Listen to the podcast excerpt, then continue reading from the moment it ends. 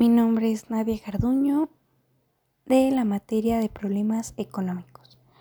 Para empezar debemos de conocer o saber el mercado, el producto que se va a vender, cómo lo vamos a vender, a quiénes se lo vamos a vender.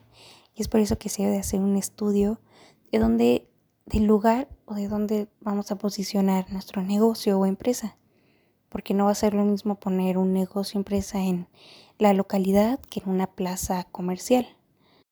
Y esto va a depender porque no es lo mismo, como bien decíamos, en la localidad que puedes vender afuera de tu casa, donde no pagas renta.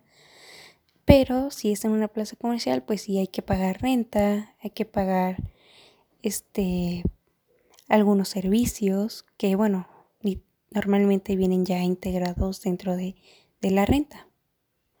Pero otras de las cuestiones que surgen en los negocios es que piden derecho de piso para como seguridad.